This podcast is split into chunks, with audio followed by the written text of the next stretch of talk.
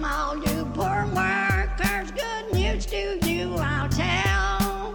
How the good old union has come in here to dwell.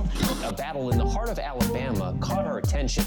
Coal miners in one community, they've been on strike now for months. Working as long as 12 hours a day, seven days a week, in some of the most dangerous conditions. I really think that the labor movement is the single greatest force for democracy in the history of the United States. The story of Alabama is a story of not just resilience, but of militancy.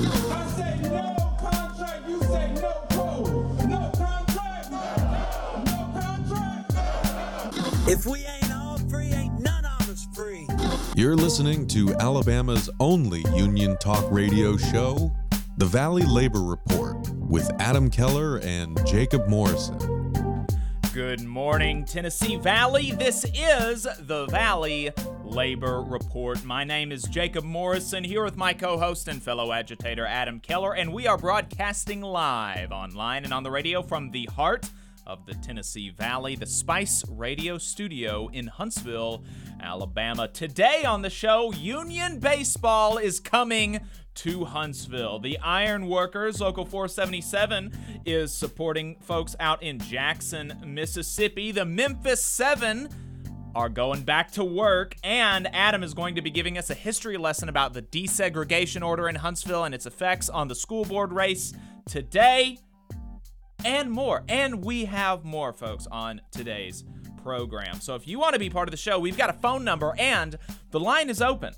So you can call or text 844 899 TVLR. That is 844 899 8857. You can also leave a voicemail or send us a text throughout the week. We're actually going to be answering a text message that we got over the week in overtime today, which is our online only second half of the show for people that are listening to us on the radio. If you want to find that part of the show over time, you can just find us on Facebook or YouTube and continue watching and listening after we go off the radio. Uh, and speaking of online, if you haven't gotten enough of us by the time that we wrap here on the radio, or if you just want to see what we're up to throughout the week, then you can find us online. We're anywhere you can find anything online. We're on Facebook, Twitter, YouTube, TikTok, wherever you get your podcasts. Just search for The Valley Labor Report. And a reminder your support helps us stay on the air. Our largest single source of funding comes directly from our listeners, so it really does mean a lot. And my birthday is tomorrow. So give us money, folks. Give us money because my birthday is tomorrow. Happy birthday to me. Um, and you know, we're always we're on multiple stations. We're on two commercial stations and one nonprofit community station. Um, but we're always looking for more radio stations to put the show on. But we can only do that if we get more money, right? We can only do that if we have enough sponsors and if we have enough sponsors to feel like, you know, we're sustainable adding to our monthly costs. You know, so uh so so I think it would be great if we could be on the radio in Birmingham and in Montgomery and Mobile, in Jackson, Mississippi, and Atlanta, Georgia. All of these places, got to have the money for it. Um, so if you want to become a, a, sustaining member of the program, make a one-time donation, buy our hat or our stickers, you can go to our website, tvlr.fm slash donate, tvlr.fm slash store, and you can become a patron at patreon.com slash the valley labor report and if you're a member of a local union then uh, you should get your local to sponsor the show um, and if you're a member of a union elsewhere that you would like to try to get us on the radio, well, a good way to get us on the radio in your local area would be to get your local union to sponsor the show. So that's something to consider. Um, and we are just going to jump right into Last Week in Southern Labor, folks. Uh, that is a segment that we do every week, mostly, where we tell you what happened in the labor movement in the South. We pull the information from Jonah Furman's newsletter, Who Gets the Bird, which compiles all of this information for the entire United States. So if you want to see what is going on outside of the South, then you should subscribe to that newsletter. It you can find it at whogetsthebird.substack.com. And with that, let's jump into new organizing for the weeks of August 20th through September 3rd. Over the past three weeks, 96 workers at six stores filed to join Starbucks Workers United, including in Washington, D.C. The MLBPA, the Major League Baseball Players Association, has officially, they officially distributed union cards to organize the minor leagues, and we are going to have some more on that later. Very exciting news. The UMWA, the United Mine Workers of America, has a deal with electric car battery maker Sparkz to organize 350 workers at a plant being built in West Virginia.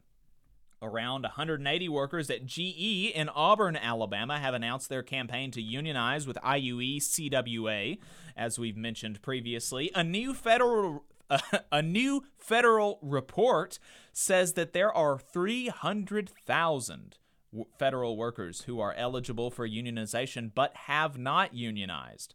And that's not just those who don't pay dues, that is those who are not covered under a union contract. For context, AFGE, which is the largest federal union, reports just over 300,000 dues paying members. So there is lots of room to grow in election wins and losses 169 Starbucks workers in six stores, include, including in Wilmington, North Carolina, voted a combined 69 to 30 to join Starbucks Workers United.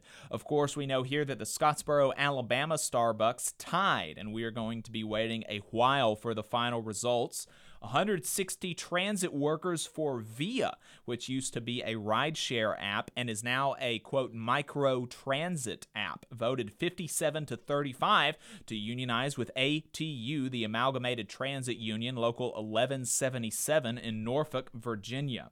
89 workers for the Delta Natural Gas Company in Kentucky joined the Utility Workers Union in a 50 to 27 vote.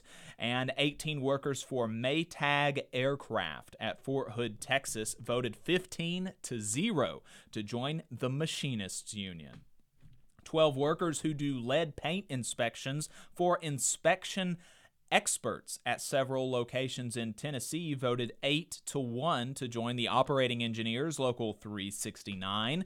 And of the eight workers who make hinges and other steel products for Carlson Manufacturing in Rome, Georgia, three voted and they all voted no on joining UA uh, in a rerun of a March vote that was 0 to 6. So I guess in a sense they improved their outcome. The union did, because uh, it's just zero to three this time.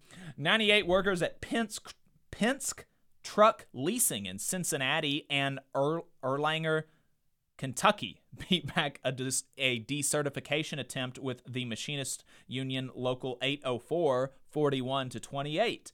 And we've got lots of strikes and bargaining updates this week. The first up, uh, the day that its employees had planned to go on strike, the Nashville restaurant Chaatable abruptly closed for good. Food service workers in the city have been organizing with Workers Dignity, a local workers center. The New York Times finally covered the UMWA strike at Warrior Met, and somehow the guy who did the podcast about it claimed he had never heard of Kim Kelly. Wow. That's Yeah, okay. either like either you're lying or that is an indictment of your ability to cover anything. Right. That makes me wonder did you even Google this before you did it? In other news about the strike, uh, remember the call that we got from the West Alabama Labor Council fellow a while back about the secret list of employees that Warrior Met wanted to fire? Well, Warrior Met gave the UMWA that list this week, and the UMWA is fighting back, contesting the claims, and noting that the list just so happens to include union leaders at every single mine and is disproportionately black. Non union school bus drivers in Franklin County, Tennessee, struck for two days after being denied a $10,000 raise that was already in the budget, and by Thursday, the county commissioner reinstituted the raise.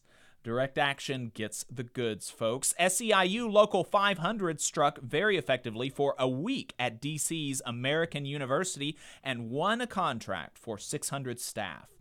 We are once again in a cooling off period in the railroad union negotiations, which affects 115,000 workers across the country. The cooling off period ends on September 16th, but the rank and file does not seem to be cooling off much at all. The question is whether that anger will be officially channeled into a work stoppage. So far, Five of the 13 rail unions have announced tentative agreements, those being the American Train Dispatchers Association, the International Brotherhood of Electrical Workers, and three unions affiliated with the machinists, namely the Transportation Communications Union, the Brotherhood of Railway Carmen, and Machinists District 19. All of those unions have announced tentative agreements based on the Presidential Emergency Board recommendations, which is to say, nine have not yet. The Brotherhood of Locomotive Engineers and Trainmen, affiliated with the Teamsters, already authorized a strike before the Presidential Emergency Board was convened, and the Brotherhood of Maintenance and Way Employees, also a Teamsters affiliate, has sent out strike authorization ballots but has not announced the results. The latest is that the National Mediation Board is apparently ordering negotiators for the carriers and the unions to travel to D.C. on Wednesday to help reach agreements. The 5,900 worker Goodyear slash Bridgestone contract that came down to the wire and includes a plant in North Carolina was ratified by the membership last week, and Cleveland Cliffs and the United Steelworkers also reached a tentative agreement covering 12,000 workers, including some in West Virginia, that is now up for a ratification vote. Though the union isn't sharing details publicly or from the chatter that we've seen much with the members. Workers with Unite Here Local 355 at the Diplomat Beach Resort in Hollywood, Florida, which is a Hilton hotel, are taking a strike authorization vote this week. SAG AFTRA just reached two new deals relaxing employer rules on, quote, exclusivity, meaning when an, when an actor who's a regular on a show can do other work both with the AMPTP and as a part of a full contract ratification that passed by a membership vote of 89% with Netflix. Union negotiations at the VA, at the Veterans Affairs, are not going well, apparently, as AFGE is calling for the agency secretary to remove the administration's lead negotiator. In political fights, Politico had an exclusive look at how GOP leadership plans to target the National Labor Relations Board and the Department of Labor in oversight hearings if it takes back control of the House in the midterms, as it's looking like they will.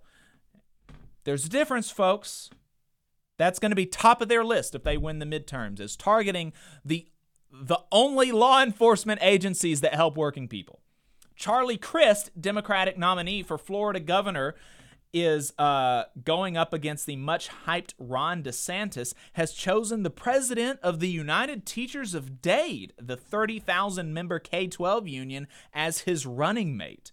That's really interesting. The National Association of Letter Carriers just mailed their ballots in their elections for national officers. And finally, the ever essential State of the Unions report for 2022 by CUNY is out and is very much worth your time. The upshot is that we are still in decline despite all the good news of the past year, and there and uh, that's still the headline for the U.S. labor movement. Plus, much more of interest in there. So check it out, folks. Um, in some local news, Ironworkers Local 477 is out in Jackson, Mississippi yesterday. They donated 120 cases of water bottles to residents of the city. Uh, so we really appreciate their support. They had about um, half a dozen folks uh, drove all those pallets of uh, of water bottles out there and um, yeah so we appreciate that. And uh, there are ways that you can support as well. Um, cooperation jackson is on the ground now doing mutual aid relief work to help those that are most vulnerable during the crisis and you can donate at cooperationjackson.org slash donate. The um and yeah, yeah. So uh, heading over to the chat really quick. Appreciate everybody joining. Appreciate everybody listening. Um, tell the people. David says, tell the people why it takes money to get on the radio. Most think most people think y'all are paid hosts. Yeah, that's right. We are basically our program is just paid programming. It's like we are paying an hour and a half to be on the radio, uh, and we get that, and and so we don't make any money. Adam and I don't make any money. Uh, this is all volunteer. This is uh, this is a labor of love. We do it because we think it's important, and local unions uh, uh give us the money to to be able to pay for that time. So yeah, and I just want to say thank you to everyone who does contribute, whether you're uh, an official sponsor or whether you've chipped in a few bucks on Patreon or uh, you know one-time donations, recurring donations. If you've bought our merch, whatever you've done to support the program, genuinely appreciate it. Uh, those of you who are longtime listeners, thank you for you know your continued support. And for those of you tuning in, maybe for the first time this morning, we welcome you and really appreciate it. Thanks for your time. Absolutely. Absolutely. Infinite Content says, good looking for the school bus drivers. Yeah, that's really cool. And non union, too. Non union up in Franklin County, Tennessee. Just, I mean, like three miles north of where I live. That's pretty cool. Love to see some uh, Wildcat action get the goods. Yes, absolutely. Infinite Content says, Have you all reached out to the Trillbillies to get some updates on the flooding in eastern Kentucky? Uh, we have not, but they have they have several updates on their podcast feed that I'd encourage you to go listen to. You can find their podcast at the Trillbilly Workers Party, um, wherever you get your podcast. They've got some really good updates on the flooding in eastern Kentucky for sure. Shout out to Chairman Trash says, shout out to Love Huntsville, who will be volunteering at 5 p.m. on Sunday on Derrick Street, across from the train tracks to set up free dinner and clinics for the homeless over there. Shout out to them indeed. That's very yeah, good work. Love Huntsville does some fantastic work. And if you're not familiar with them, uh, I did sit down and interview a couple folks uh, affiliated with Love Huntsville uh, earlier this summer. Uh, we were talking about the evictions planned by the city of Huntsville and, and some of the really great mutual aid work that they do. So, yeah, appreciate that shout out. Yes, indeed, indeed. Um, so the next, uh, uh, we've got some other really good news. We appreciate, you know, the local um, ironworkers local going out to Jackson, Mississippi. Uh, that was some good news. And here's some even better news. It's a good news update on the story of the Memphis 7. The Sixth Circuit Court of Appeals has rejected Starbucks' appeal, saying that they did not show a likelihood of success.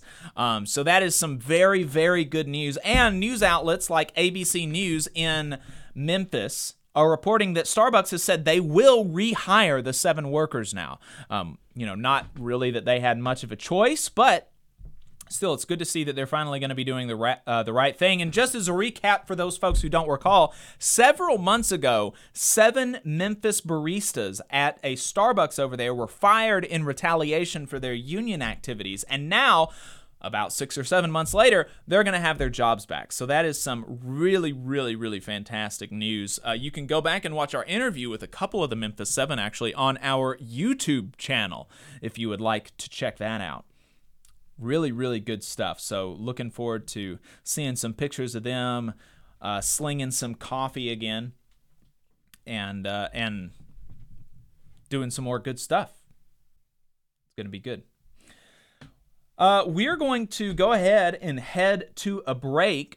If you want to jump on the phone, you want to chat with us, the break is a good time to call in. The phone number is 844 899 TVLR. That is 844 899 8857. We'll see you on the other side. Hometown Action is a grassroots organization building a multiracial working class movement for racial, gender, economic, and environmental justice in Alabama's rural communities. We stand in solidarity with Alabama workers and are proud to support the Valley Labor Report's efforts to inform and build the Southern worker movement please visit hometownaction.org and follow our social media channels at Hometown Action to learn more about how you too can get involved to make the South a better place for all workers. Solidarity, y'all. IBEW 558 is like a great football team. You've got to have the aptitude, skills, and knowledge to outperform the competition. If you're a non union electrician, now is the perfect time to get off the sideline and join our team. We have the absolute best wages and benefit package in North Alabama and Southern Tennessee. It's because our team stands together, bargains together, and our families benefit from it. With immediate openings, you have the opportunity to see why the IBEW is the right choice. Energy Alabama is a locally operated and membership based nonprofit organization focused on advancing Alabama's clean energy future through education and advocacy. Many people in charge of infrastructure and building decisions simply don't know about how viable clean and renewable energy is. To that end, Energy Alabama has provided instruction to more than thousands of adults and tens of thousands of K 12 students across the state. We're working hard to build careers in clean energy and help everyday Alabamians save money on their utility bills. Learn more about our work and how you can join us at energyalabama.org. Support for the Valley Labor Report comes from the International Federation of Professional and Technical Engineers Union. Learn more by visiting www.ifpte.org.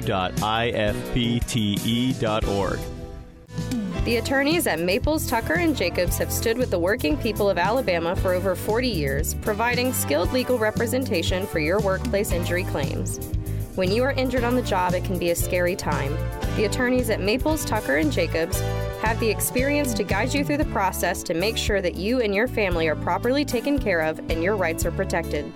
If you need help, call the attorneys at Maples, Tucker, and Jacobs at 855 617 9333 or visit online at www.mtandj.com. No representation is made that the quality of legal services provided is greater than the quality of legal services provided by other law firms. Support for this program comes from the International Brotherhood of Electrical Workers, Local 136 out of Central Alabama.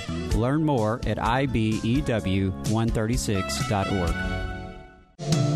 Attention union members, membership organizations, podcasters, or anyone with a payment processing need. The future is here, and your organization needs to be prepared by working with Unionly. With Unionly, your union or organization can take payments on a mobile device, eliminating processing fees, giving you a better price than other payment processing methods, while at the same time supporting a union friendly business with a specialized skill set to meet your needs.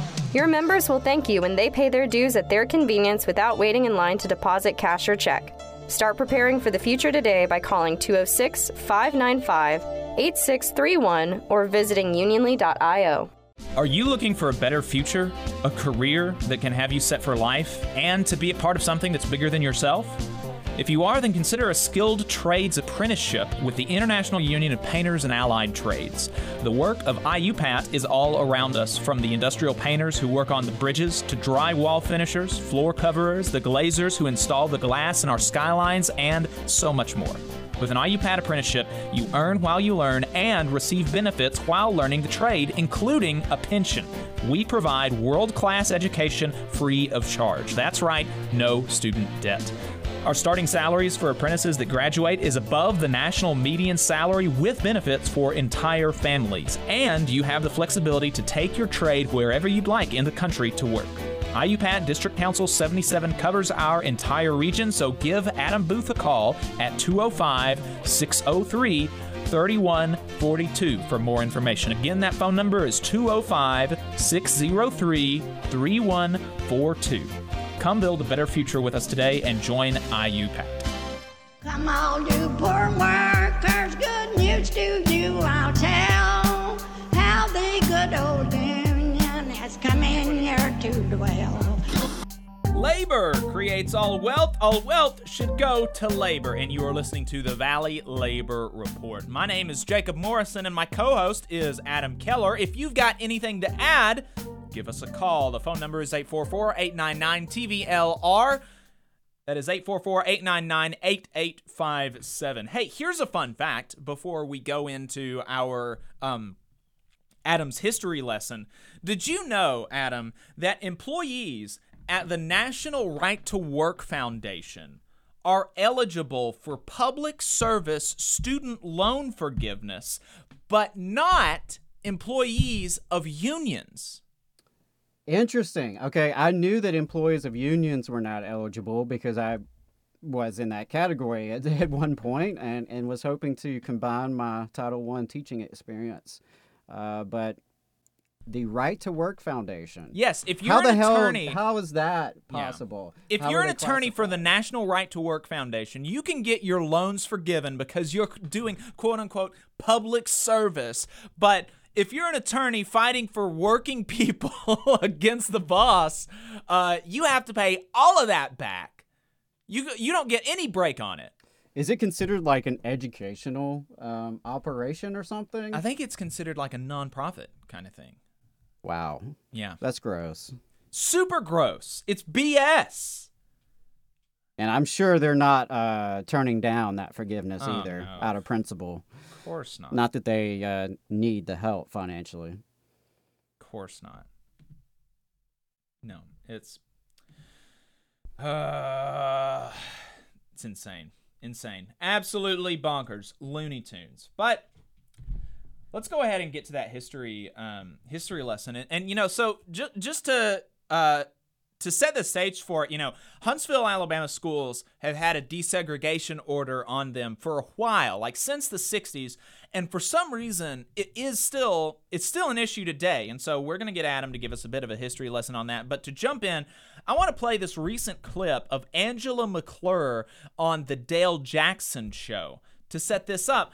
McClure had just finished talking about how we need to get the quote liberal agenda out of our schools. And for some reason, talking about the liberal agenda prompted Dale to ask McClure how she thinks we can get out from under the desegregation order. So, Adam, let's play that clip. the deseg order 1963 going on almost 60 years it has only made the school system worse it it probably served a purpose in the early days but i think after 60 years we should be able to get out of this thing uh, it looks like we're further away than we were 10 years ago what do you think about that is there any way to get out from underneath this deseg order and actually uh, return power to the school board and to the citizens of this city Well, I would love nothing but that. I think we're only one of three states that even still has a, de- a, a desegregation order, which is just ridiculous. And a lot of our policies are connected to this desegregation order. And, and as you said, 1963. I mean, times have changed. Um, it shouldn't even be uh, something that we have to refer to anymore. I am concerned that we gave a law firm a million dollars last year to fight this thing, and just continuance after continuance after continuance have been issued. It's it's it's one of the many areas of our financial system on our budget that is being drained and spent irresponsibly. And I look to leadership to that. I look to the incumbents to that. Uh, yes, even to our superintendent. Um, we need to cut corners.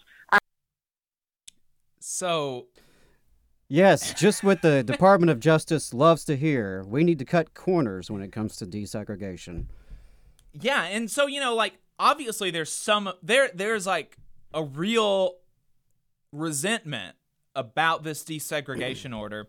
And and I guess, you know, like I want to be charitable and I want to try to understand all sides of this issue. So to to set the stage for this school board race that Angela McClure is running um, today after she lost her primary bid for state house and then went over to school board. Um, Adam, can you take us back to 1963 when Huntsville City Schools were ordered to desegregate and like what did that do mechanically? What were the enforcement mechanisms? How does it affect Huntsville today? Sure. So if you've followed Huntsville City School Board races or you know, really any of the chatter around Huntsville City Schools, there's a good chance you've heard reference to this desegregation order or consent order. Jacob kept hearing it come up in conservative circles, and he asked if I could answer a few questions. What is it? Why was it issued in the first place? What does it do? Why does it seem to cause such angst among some on the right? What does it take to get out of it? And why hasn't that happened yet? So I'm going to try in just a few minutes to answer those questions so folks can have a pretty good understanding of the legal process of desegregation and how it impacts public school systems in Alabama, such as Huntsville's. And um, oddly enough, yesterday was the 59th anniversary of Sonnie Hereford walking into Fifth Avenue School, which marked the beginning of integration in Huntsville City Schools. So, you know, seems all the more appropriate that we would discuss this today. Starting out with why was it issued in the first place? Well, first we have to distinguish between a desegregation order and a consent order or consent decree, as it's sometimes called. Desegregation orders date back to the period after Brown v. Board, when racial segregation in public schools was declared illegal. But while the Supreme Court officially outlawed segregation in 1954, unfortunately, black families across the country would be forced over the ensuing decade and a half or so to take individual school districts to court in order to force compliance with Brown v. Board and ultimately secure admission of their children into local public schools. Here in Huntsville, the case is known as Hereford versus Huntsville Board of Education. One by one, court orders to desegregate were issued, and in most places where they occurred, these orders are still in effect and the court cases are still considered active. So, a consent decree or consent order, such as the one currently affecting Huntsville City Schools, is actually an agreement between the school district, the Department of Justice, other parties, and the court. And this consent order agreement lays out the process to successfully complete the desegregation order and fully restore local control over the schools. So the deseg order came in 1963. The consent order, uh, which as I'll mention comes quite a bit later, uh, is the pathway to end the deseg order from 1963. And I want to be really clear on this point and pull from the 1992 Freeman v. Pitts ruling which states, quote, the court's end purpose must be to remedy the constitutional violation and, in addition, to restore to state and local authorities the control of the public school. I'm going to quote next from Federal Judge Madeline Haikala's June 30th, 2014 ruling in the Huntsville case. In Huntsville, this desegregation process, quote, began on March 11th, 1963, when five Huntsville public school students, Sonnie Wellington Hereford IV, John Anthony Bruton, James Bearden Jr., Veronica Terrell Pearson, and David C. Piggee, by and through their parents, filed a motion for preliminary injunction. Hereford in the United States, v. Huntsville Board of Education, has been go- ongoing for nearly six decades since then.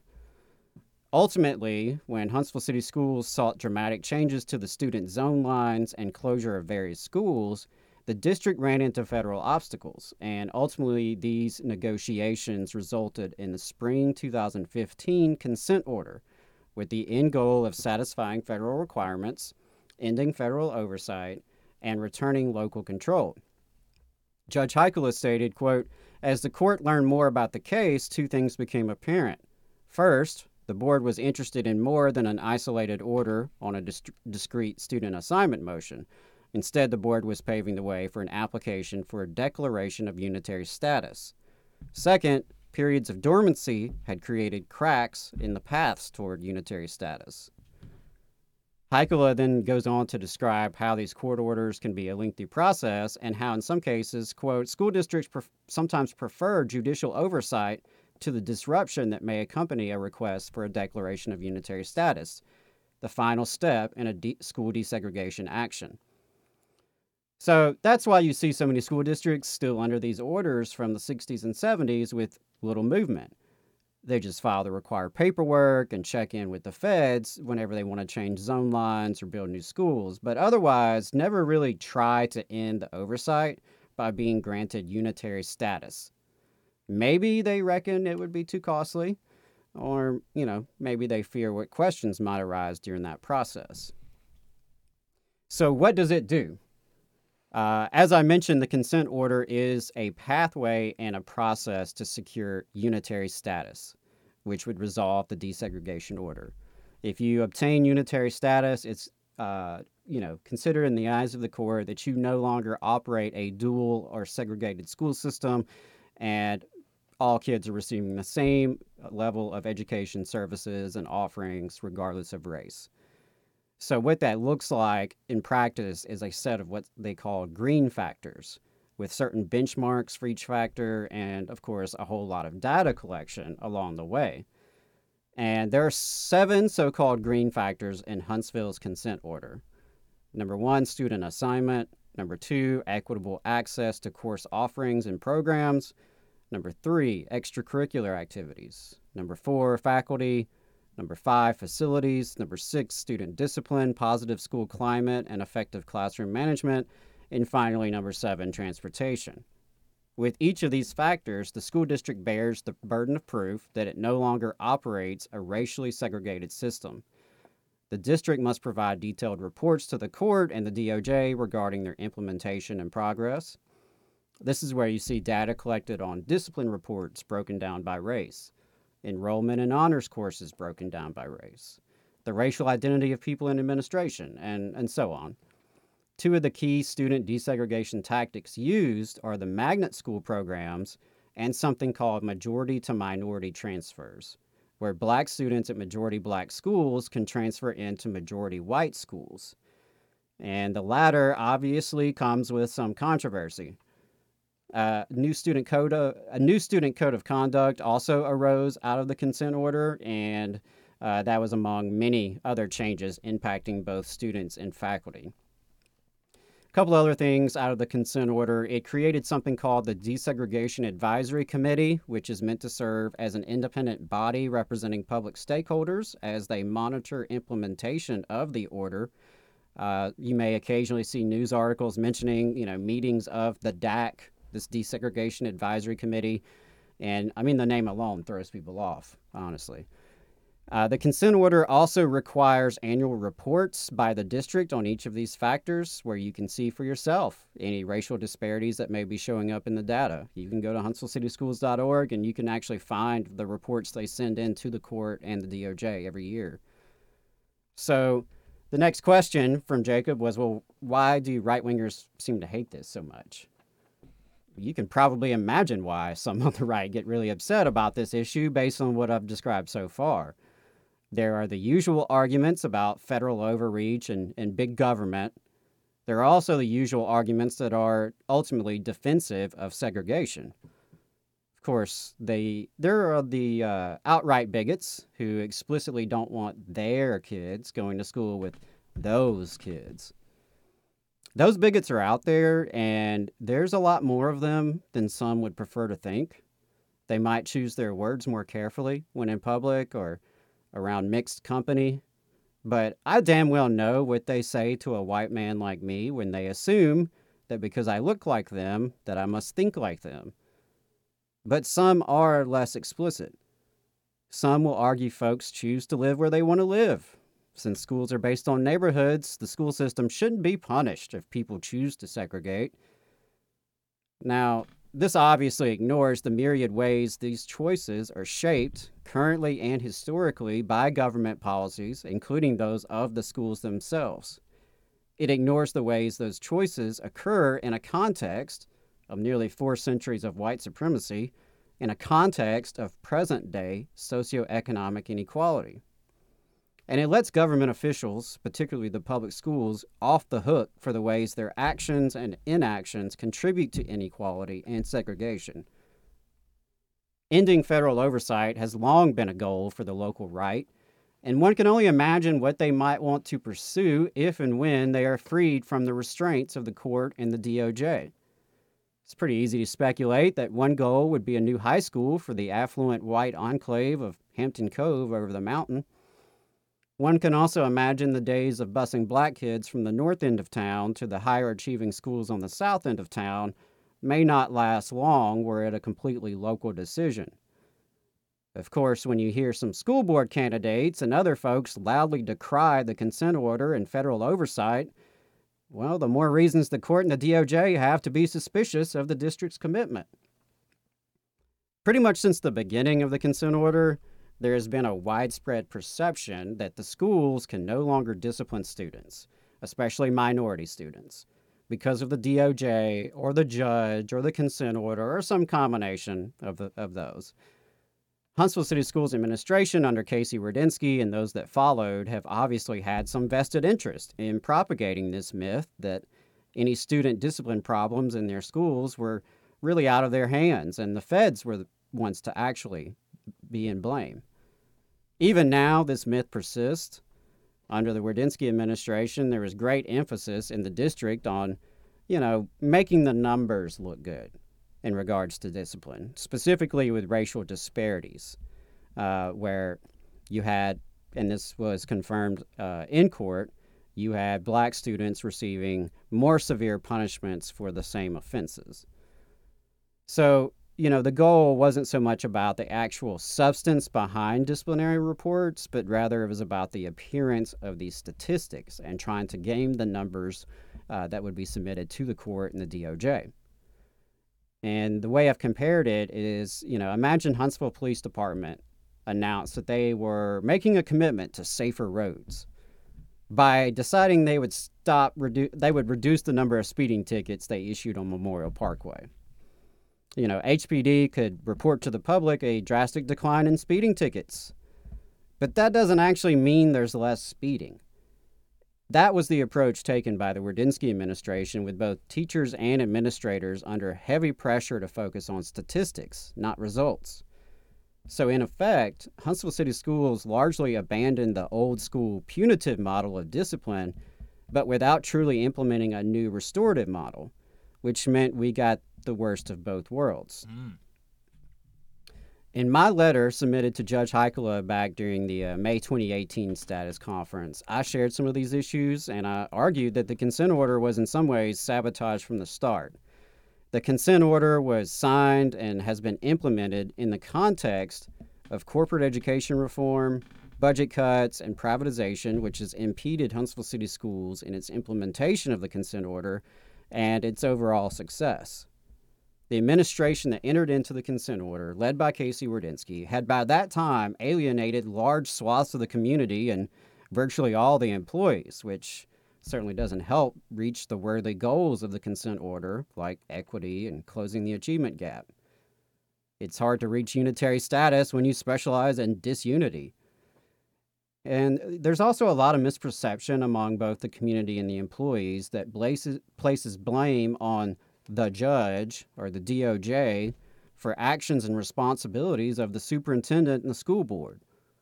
I believe the Wardynski administration facilitated these misunderstandings as they were eager for a scapegoat for their actions, whether it had anything to do with the consent order or not. People often forget that Huntsville City Schools chose to pursue and enter into the consent order. It's not as if Judge Haikala or the DOJ decided to march into town and you know, take over our school system just for the hell of it. The corporate reform era in Huntsville City Schools also coincided with an assault on public education at the state level, with massive funding cuts, legalization of charters and vouchers, and the weakening of teacher rights and benefits. Around the same time the district pursued and began implementing the consent order, we saw the following changes in Huntsville a teacher turnover crisis, privatization of most support services and staff, including the controversial Pinnacle Alternative School.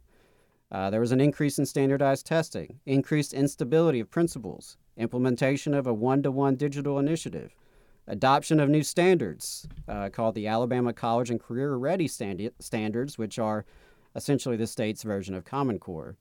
And those were just some of the changes happening in our schools at around the same time. The teacher turnover crisis created by the actions of Huntsville City Schools uh, and the Alabama State Legislature has negatively impacted the district's ability to fulfill the consent order in a number of areas, such as a lack of qualified applicants to fill vacancies, and the discipline challenges that come in schools disproportionately staffed by inexperienced teachers, some of whom are not even certified in the area they're teaching.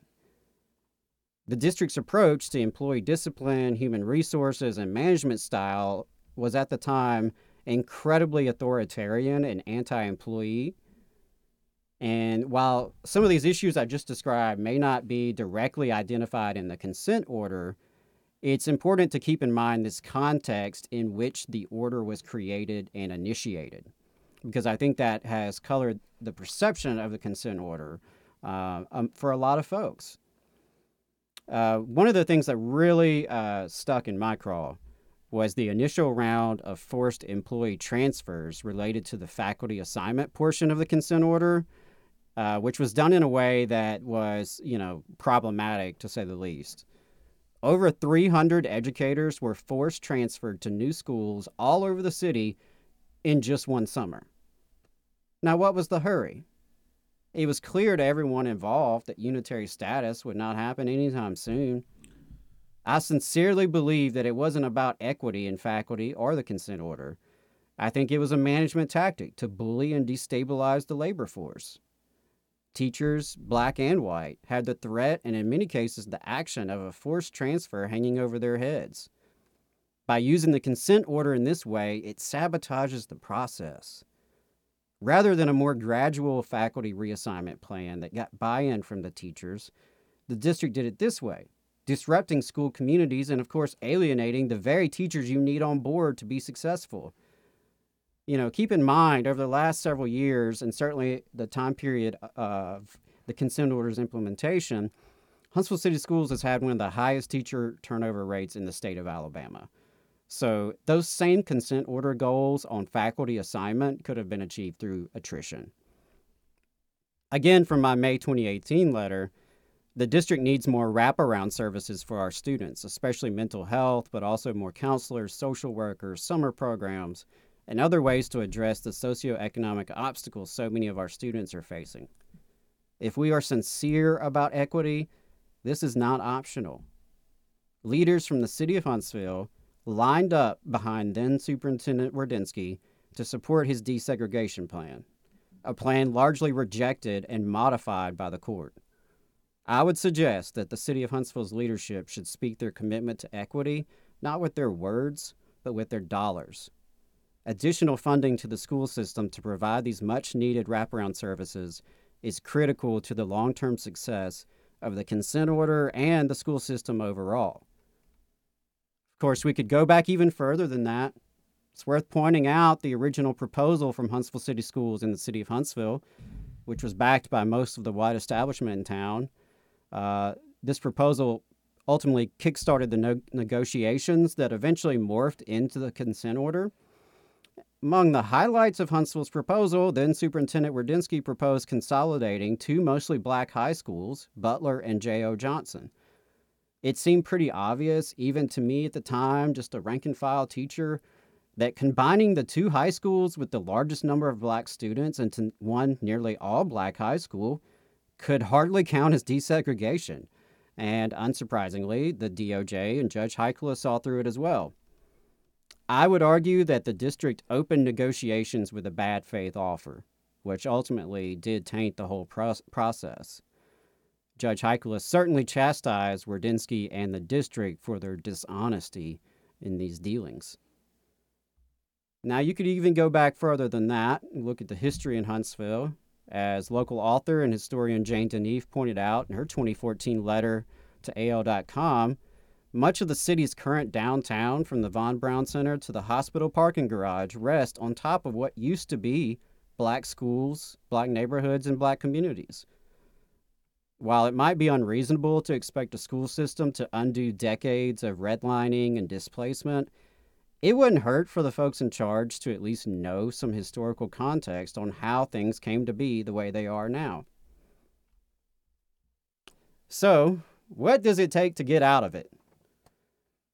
The parties to the lawsuit or consent order have to be in agreement on each of the seven green factors. The school district files for unitary status in court, the various parties and ultimately the judge review the filing, and then the judge issues a ruling to accept it or not. At least in Huntsville's case, I know the school district has tried to work pretty closely with the DOJ to address their concerns prior to actually filing before the judge. Uh, so, presumably, if they get to the point where they filed for unitary status, uh, it's probably going to go through, or at least shouldn't uh, expect much objection from the DOJ. So, you know, final question would be why hasn't the district taken those steps yet? Why has the district not achieved unitary status yet? And Huntsville City Schools has filed for unitary status on one of the seven factors uh, transportation. And of course, they're not claiming transportation is perfect, but that it meets the court's threshold of unitary status, that transportation does not segregate based on race. I know Huntsville City Schools says they are working on all the other factors, and the lawyers are certainly still getting their billable hours out of this. I can't tell you when the district will file for unitary status on all of these factors, uh, much less if or when the court will grant it. As for why it is taking so long, the school district can point to a number of reasons, you know, some more convincing than others. That it is taking so long can at least in part verify the DOJ and Judge Haikala's findings that there were and are real issues of equity to be addressed. Frankly, that it is taking so long may be an argument in favor of the increased oversight because it seems obvious to me that if everything had already been up to standard, the district would have long ago filed for unitary status in all of the factors. But to the credit of Huntsville City Schools, they can at least point to their consent order as a real pathway to fulfilling the decades old desegregation order, and they can point to the commitments already made as real progress. Plenty of other school districts across the South can't say the same. I would encourage Huntsville City Schools to build on that foundation to fulfill not just the letter, but the spirit of the consent order. Positive change typically comes from the bottom up and Huntsville City Schools can remember that by improving transparency, communication, and democratic input, by practicing what they preach on equity, and by valuing and truly empowering the educators alongside the students, parents, and communities they serve.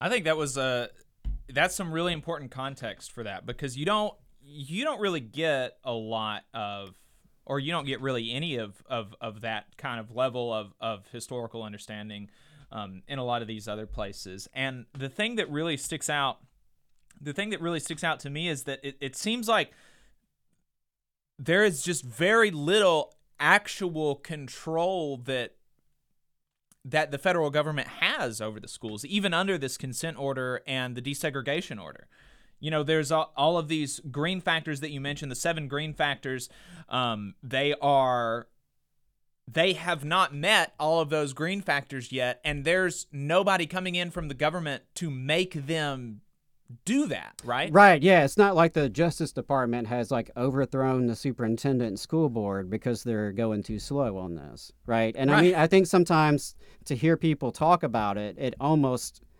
comes across that way.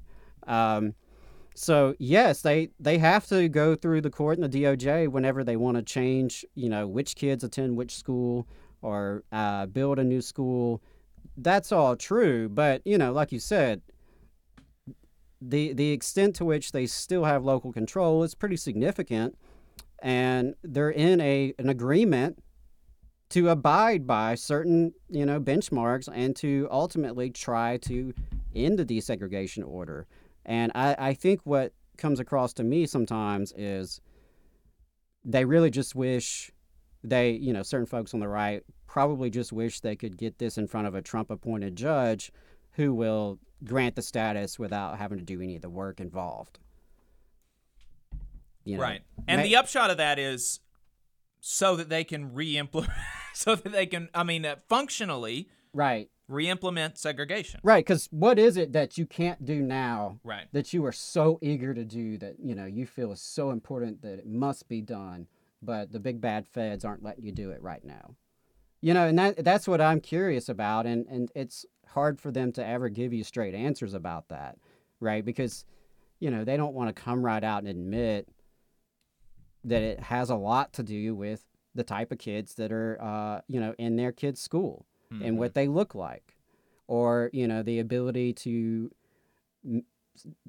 dole out punishments that we know research you know states uh, uh, are not effective and are discriminatory you know and I don't, I don't know. I, maybe that's what it is. Maybe they're they're upset because the big bad federal government won't let them expel black kids for saying cuss words in front of their precious little angel. Uh, or maybe it's you know because they don't like the fact that there are kids from one side of the town being bused over to the other side of the town. Um, and, and, I don't say any of this to dismiss legitimate concerns with the consent order or the way it's been implemented. I mean, obviously, I think I was. Um, yeah, I mean, you were pretty, pretty, clear about the way that they are. You, you, the way that they're implementing disciplinary procedures is like the worst of both worlds and they're and they're placing the blame on the federal government for that they're not really doing any of the real um, you know restorative type stuff restorative type disciplinary actions with wraparound services and stuff like that and they're not doing the old school you know, beat them up punishment. Right. either, you know? Yeah. Yeah. So it was just about gaming the numbers. I mean, you know, I'll, I'll full disclosure, I'm not in the loop as much as I used to be. It's you know, it's been a couple years since I was uh, representing employees in Huntsville City Schools, so I can't say to what degree they've made improvements in terms of like student discipline, uh, the code of conduct. You know, I can't I can't speak to that very well. What I can provide is the historical context there, uh, and I certainly know how it how it was rolled out uh, under Wardynski's leadership. So there are a lot of reasons why people would have legitimate heartburn about this. Right. Um, but yeah, I, I think you still you you nailed it in terms of the big question is what is it that you can't do right now that you're so eager to do when the feds aren't looking. And that's something that you should ask, you know, if you're going to these local school board candidate, you know, I mean, and, and so we'll we'll go into some more detail about Angela McClure, but she is obviously really interested in getting out from this desegregation order. So if you go to a meet and greet with Angela McClure, you should ask her what it is that she's so eager to do that she doesn't feel like she can do under this desegregation order. That's something that, that would be worth understanding and knowing as you know as a constituent as somebody who maybe has children in huntsville city schools um, you know what is it that you're wanting to do that you can't do right now um, and and that's a that's a good segue into angela mcclure we opened up that historical segment with a clip from mcclure on the radio and and we did that because she is running for Huntsville City School Board now. Um, she's in a runoff, the only runoff it, locally um, that we've got versus Andrea Alvarez. Alvarez got over twice as much in the first round. She was like 60 votes away from winning outright in the first round. So probably McClure's not going to win, but you know, it's worth understanding, you know, it, it- it's worth understanding more about her. So Adam, you did a deep dive into McClure. So can you tell us what her deal is? Sure. So, you know, as Jacob mentioned, we've previously covered the August 2022 city elections in Huntsville, um, and that includes the runoff on September 20th. And there is actually a, a District 2 city council race between David Little and Bill Yell, along with the school board seat for District 3 between Andrea Alvarez and Angela McClure. I interviewed Alvarez last month. You can find our full discussion on YouTube, where we chatted for about half an hour on various topics, including some important labor relations issues like teacher turnover and the privatization of support staff. And while I encourage you to give that a listen, today we are talking about her opponent, the bizarre reactionary Angela McClure. Now, as for why McClure is running for school board, well, she told WHNT she's concerned about liberal indoctrination in schools. Unfortunately, no, I'm not kidding. This isn't the first time we've discussed right wing extremists on this show, and it won't be the last. I admit I prefer to talk about other things personally, but right wing extremist ideology permeates the air as thick as the humidity down here. We have to address it because right wing extremists have real effects upon real people's lives. And normally, I don't like to mix personal with political, especially at the local level. Of course, that doesn't stop it from happening. School board races in Huntsville have been nasty as long as I've been around them. The incumbent for District 3, Elisa Ferrell, who came in last place, was associated with David Driscoll, like multiple former school board members. And Driscoll is one of those hired guns who participates in the political dark arts at the local level and was notorious for some of his sleazy campaign tactics. As you'll see, the current contest has had no shortage of sleaze itself. But while I'm turned off by that kind of thing, and I know I'm not alone, I am willing to get a little personal in this discussion of Angela McClure simply because she has chosen to do so herself. And not just with rival candidates, which is, you know, bad enough, sure, but with rank and file educators just trying to do their job. And because, frankly, some of the information is enough to make me question this person's fitness for public office. And maybe this person's fitness to operate heavy machinery, be allowed near sharp objects, or to use the internet unsupervised. McClure seems very eager to get into GOP politics, and this is actually her second campaign of 2022, having tried and failed to get elected as a state house representative. In that race, her antics drew mockery from Dale Jackson, local right wing radio shock jock. After being trounced in the State House District 20 race, McClure turned her attention to the technically nonpartisan office of Huntsville School Board District 3. McClure is one of three right wing extremists to run for this year's Huntsville School Board elections. All three are apparently tied to a group known as Five Strong, which is reportedly tied to the Mo Brooks family as well as Casey Wardynski. And these appear to be some of the same folks behind the anti masking rallies at the school board a while back. I'll admit the details are a little fuzzy here. Uh, as you can imagine, I'm not exactly running around in these same circles. Uh, trust that this research alone was enough to drive me almost as crazy as McClure seems.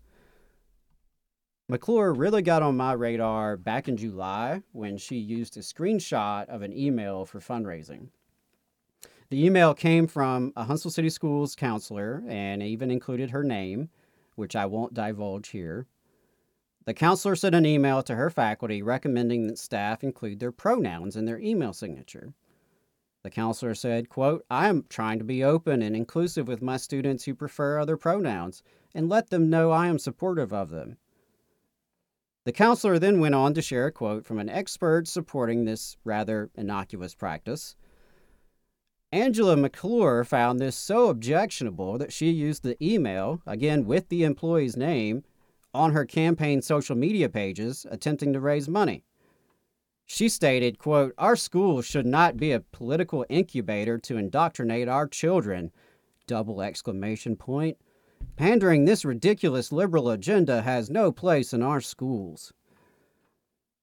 All of this absurd rhetoric and this cruel doxing of an educator over including pronouns in an email signature.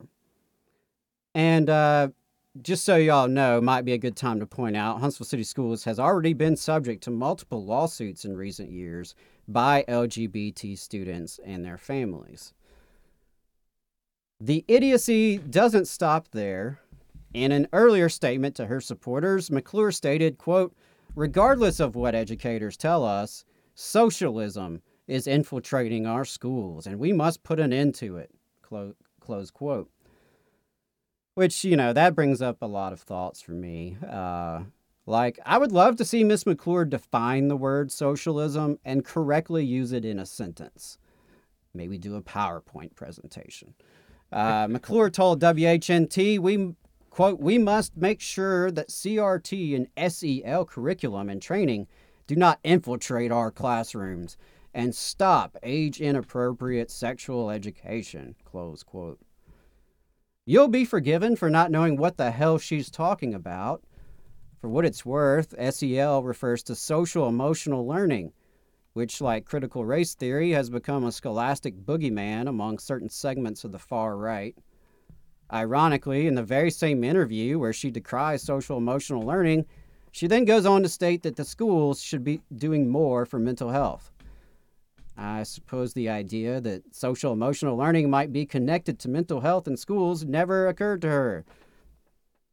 Unfortunately, we've seen a wave of reactionary ideologues running for school boards across the country. Poisoned by far, re- far right media consumption and social media cesspools, these wackadoodles are calling for book bans and running campaigns based on fear and hate. They are convinced that public schools are a radical, left wing, big government plot to turn little Johnny into a queer, anti white America hater. McClure is one of Huntsville's very own contributions to this trend of crazy. Now, one of the more bizarre things to happen during this campaign was when Angela McClure filed a police report on her opponent, Andrea Alvarez, apparently accusing her and her campaign of stealing signs and therefore committing theft. Now, to my knowledge, McClure has no actual evidence of any wrongdoing by Alvarez. Apparently, it all stemmed from a Facebook discussion where multiple individuals were reporting that McClure had actually violated the law by placing her campaign signs on public property, including on public school property. There was some back and forth over the city's applicable code, and somebody indicated they had removed McClure signs from public school property at the request of the school's front office. McClure thought, you know, despite her own apparent violations of campaign rules, that this ordeal required getting the police involved. That Alvarez deserved to have police question her over some yard signs. Now, look, I mean, I'm all for playing hardball in politics, but calling the police on your opponent because somebody possibly supporting her may have possibly removed some of your yard signs, yard signs that were probably posted in unlawful areas to begin with. Really? That's a whole nother level of absurdity. But it does seem to track with what we've seen from and heard about Angela McClure. As I mentioned earlier, there's some concerning reports about Angela McClure's character and fitness for office. I've heard claims that she lost custody of at least one of her children for several years, and I've seen unconfirmed court documents that seem to indicate her owing many tens of thousands of dollars in back child support. I've seen allegations that she has filed multiple false DHR reports and I've seen comments from folks claiming to have horror stories based on their experiences with her in the dog grooming industry. McClure touts that she graduated from Birmingham School of Law with a Juris Doctorate, but curiously, she never touts how many times she's taken the bar exam or whether she's ever passed it. McClure claims to have worked for the White House under President Trump. But sources have told me that the best anyone can tell her so called working for the White House consisted of being on Trump's advanced staff team for about a week when he came to Huntsville that one time in 2017. I don't know, you know, maybe she held his umbrella or something. Now, I want to emphasize that I cannot confirm or deny the validity of each of these claims. I'm simply reporting on the chatter surrounding this election. Now might be a good time to go on the record and remind Miss McClure's campaign that we do still have a First Amendment in this country. Believe me when I say there's a lot I didn't say. So that's the lowdown on Angela McClure, reactionary candidate for Huntsville City Schools Board of Education District 3. If she were a character in an SNL sketch, I would side eye the TV and think they were a little too on the nose. But alas, this is our real life, and this is a real candidate in an important election. Back on August 23rd, Andrea Alvarez received 48% of the vote, while runner up McClure received 27%, with Alvarez only around 50 or so votes shy of winning outright. So it will be interesting to see how the runoff plays out. The choice could not be more clear.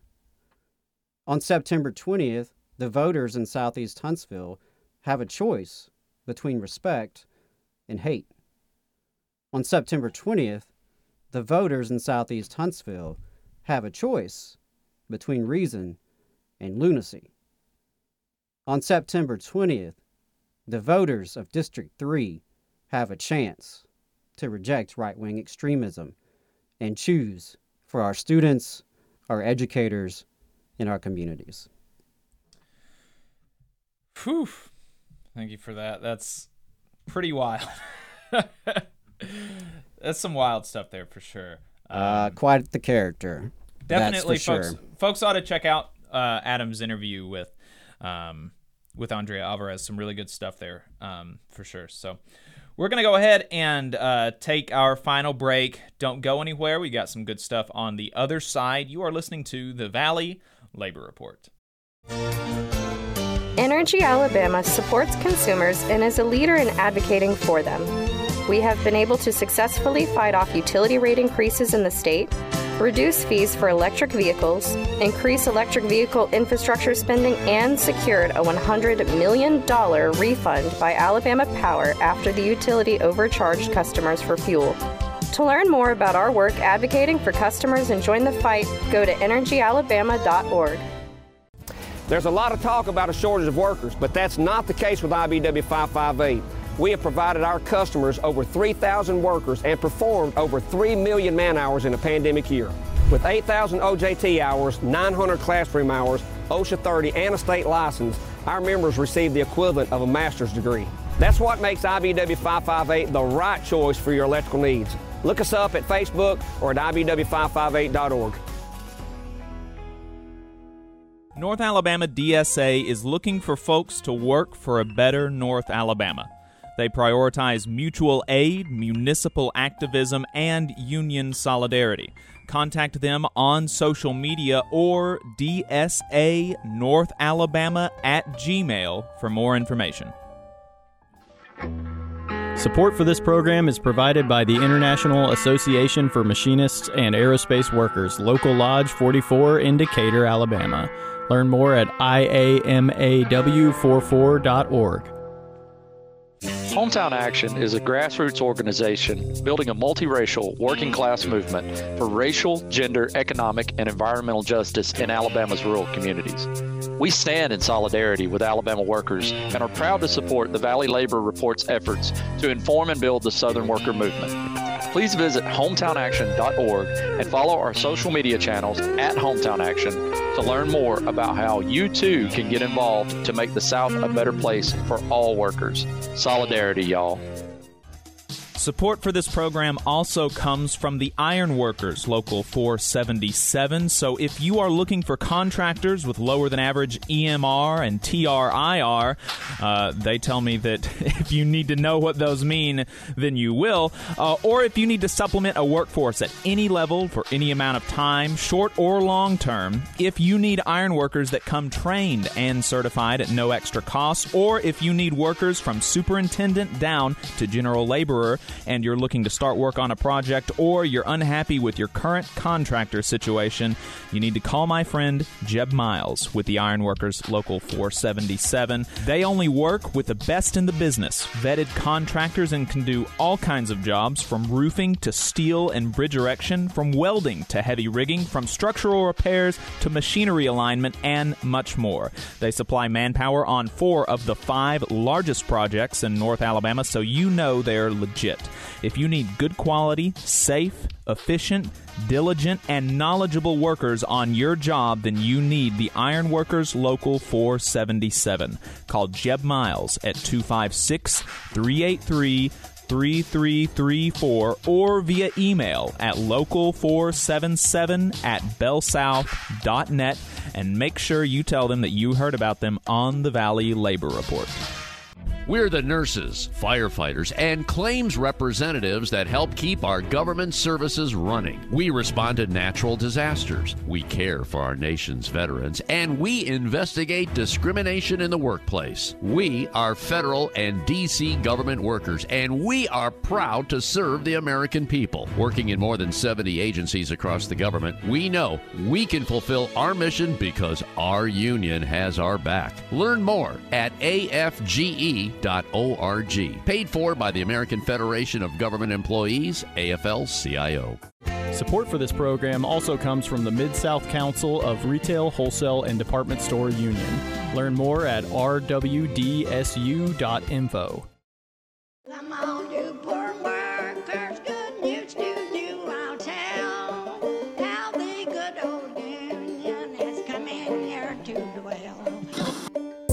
Alabama's only union talk radio show. This is the Valley Labor Report. My name is Jacob Morrison. My co host is Adam Keller. And we are broadcasting live online and on the radio from the heart of the Tennessee Valley, the Spice Radio studio in Huntsville, Alabama. If you've got anything to add, you can give us a call or send us a text message or participate in our chat on YouTube and Facebook. If you want to call or text, the phone number is 844 899 TVLR. That is 844 899 8857. We got one message over the last break. Hi, friends. Jack from New Jersey here. Two years ago, a nasty summer storm put the power out in my neighborhood for about a week. I never miss a chance to share that it was some amazing Mississippi and Alabama line crews that came up north to put the lights back on. Shout out to your IBEW sponsors and all the other Union Line crews. Hell yeah. That's great. Love to hear that. Thank you for uh, Thanks for that report, Jack. I appreciate it. And thanks for listening. We've got Marissa in the YouTube chat says, Hello, folks. So happy to find you all after recently moving back to Huntsville after living out of state for two decades. Even the commercials give me hope. Solidarity, y'all. Solidarity to you, Marissa. We appreciate you listening. And yeah, we've got some really cool sponsors. There are there are dozens of unions in the area. Um, and there are uh, yeah, I mean, just just some really really cool folks doing some really good stuff right here in Huntsville and in the broader, you know, North Alabama uh, areas. So yeah, it's awesome. It's awesome. Good stuff. Um, and we appreciate you listening. Uh, William says there uh, in the YouTube chat, there's a big sto- story come out of Rhode Island DHL Teamsters on strike. Fantastic. Confronting the pigs. We love to see that, folks. Really excited. Um, Hope some more good stuff comes out of that. Uh, and this is just a reminder for everybody make sure you sign up for the Alabama Troublemakers School. If you're a union member or, uh, you know, somebody who wants to be a union member in the future, wants to organize your workplace, this is really going to be the place to be uh, if you want to do stuff like that. It's going to be on Saturday, October 15th at the University of Montevallo. Um, all day. Going to have some really, really awesome and engaging speakers, going to be some practical advice for, you know, 101 organizing type stuff. You're just starting organizing, you want to learn the basics. There's going to be some uh, classes on grievance handling, stuff like that. Mel called in a while back talking about how we need more union resources. Uh, Mel from West Alabama Labor Council talk about how we need more union resources, uh, stewards training, stuff like this that are cross union um, and labor notes is really doing that on a smaller scale than you know what we used to have like with the center for labor education and research. Um, there there you know that was a big thing that we used to have in alabama. Don't have it anymore but labor notes is doing that on kind of a smaller scale and they're going to be having an in-person conference in uh, alabama saturday october 15th so definitely sign up. You can go to labornotes.org then go to their events and register for the Alabama Troublemaker School. It's going to be really good. And last little bit on that plug, I just want to say if you can't attend, that's okay. You can still help. Uh, if you go on Facebook, the there is a Facebook event, and you can click share, share it on your feed, and you can click share and invite people to the event. Um, folks, somebody you know on your friends list uh, is a union member or is interested in being a union Mm-hmm. member or maybe a community activist. Uh, I know I've had some conversations with some local activists here who are involved in uh, women's rights and civil rights and other issues. So, not so much labor focused, uh, but they're interested in, in coming to Labor Notes, making some connections with labor activists and, you know, sharpening organizing skills. So, uh, anything you can do to get the word out, I think it's important that uh, Labor Notes is coming to Alabama, and I think it's important that Alabama show up, uh, that we make it worth their time and investment to do so. There's Mhm. going to be folks from the miners, uh, the, stri- the long time strike in Brookwood. There's going to be updates from Amazon's Bessemer campaign. Uh, just, yeah, it's going to be a great time. And I'm pretty sure October 15th, Alabama football is not Yeah, we playing that day. specifically planned it on a bye week. Uh, right. So. we get it. Football's huge here. Uh, I'm about to be missing my my team's game here in a little bit. I get it, but um, September, I mean October 15th, Saturday, you don't want to miss it. Yeah, for sure. Definitely make sure you come out. Um, so, uh, folks, good news. The Rocket City Trash Pandas are going to be unionized here soon. That's right, folks. The Major League Baseball Players Association a couple weeks ago sent out authorization cards to minor league players last week as our friends on Means Morning News on Means TV report. Let's play that clip, Adam. And finally, a huge announcement on Sunday that the Major League Baseball Players Association is launching a campaign to organize minor leaguers. Minor league players are among the most exploited in all of sports. They make poverty wages playing baseball and often have to take on second jobs just to make ends meet. Unlike those in the majors, minor league players aren't paid in the offseason, despite how much work they put into training. Most of the 5,000 players in the minor leagues make an annual salary less than $15,000. Some make even less than $5,000. Back in April, the organization More Than Baseball released a survey of minor league players, and nearly three quarters said their needs were not met by their current salaries, and a majority said their teams did not have their best interests in mind. In July, Major League Baseball settled a federal class action suit brought by minor league players who alleged the league was violating overtime compensation and minimum wage laws. League agreed to pay out $185 million as part of the settlement. And in addition to all of this, Congress is examining Major League Baseball's antitrust exemption and how it might depress players' wages. So it's pretty clear minor league baseball is in desperate need of union representation. Advocates for Minor Leaguers was a group that previously worked to advance the interest of the players. As part of this new organizing push, the group has dissolved and just become part of the MLB Players Association. The previous head of Advocates for Minor Leaguers, Harry Marino, said in a press release, quote, this generation of minor league players has demonstrated an unprecedented ability to address workplace issues with a collective voice.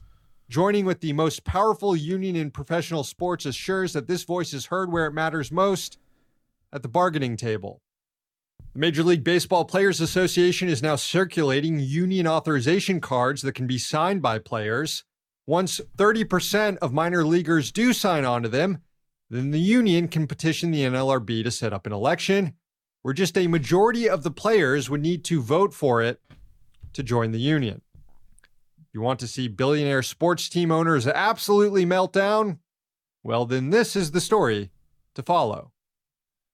And following it, we are, folks. Here's an update that came last week from the Washington Post. More than 50%, just ha- like a half a week.